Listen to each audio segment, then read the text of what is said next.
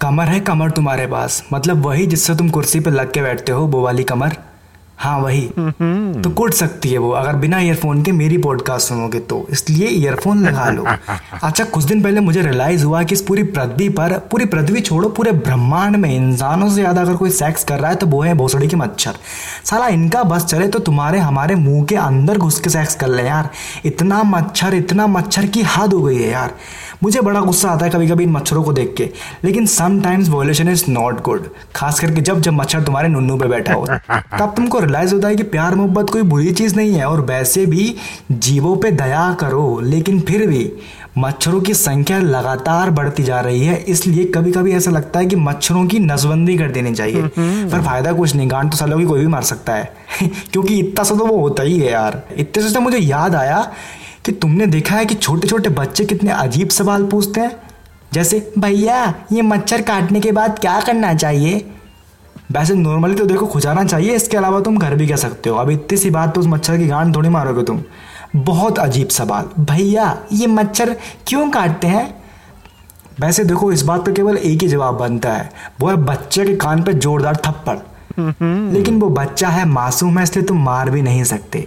तो मैंने कहा, मच्छर ना काटते नहीं है, वो डंक मारते हैं। तो बच्चा बोला, ये डंक क्यों मारते हैं भैया? मैंने बोला, खून पीने के लिए ऑब्वियसली तो बच्चा अभी भी रुका नहीं है, ठीक है? बच्चे का क्यूरियोसिटी के हाई लेवल पे पहुँच चुका है। अब बच्चे का अगला सवाल, भैया, ये खून क्यों पीते हैं? मेरे मन में चल रहा है कि बच्चा बड़ा ही मदर चोद है। लेकिन लेकिन बच्चा है, जवाब तो देना पड़ेगा। मैंने उसको बोला क्योंकि ये पढ़ाई नहीं करते हैं ना तो उनकी नौकरी नहीं लगती है। और इसलिए बड़े होकर खून पीते हैं। इससे पहले कि बच्चा मुझसे अगला सवाल पूछता मैंने उससे पहले बोल दिया देखो तो पढ़ाई करनी है ना नौकरी पर लगना है ना? बच्चा बोला हाँ। तो मैं कहा ठीक है दो का पाड़ा सुना फिर। तुम मानोगे नहीं बच्चा ऐसे भागा पहली फुर्सत में फुर हो गया यार।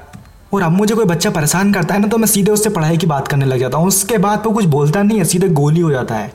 और ऐसे जो बच्चे होते हैं ना फालतू के सवाल पूछते हैं मतलब ऐसे बच्चे जब पैदा होते हैं ना तो इनके माँ बाप से पूछो कि भाई साहब क्या हुआ है लड़का या लड़की?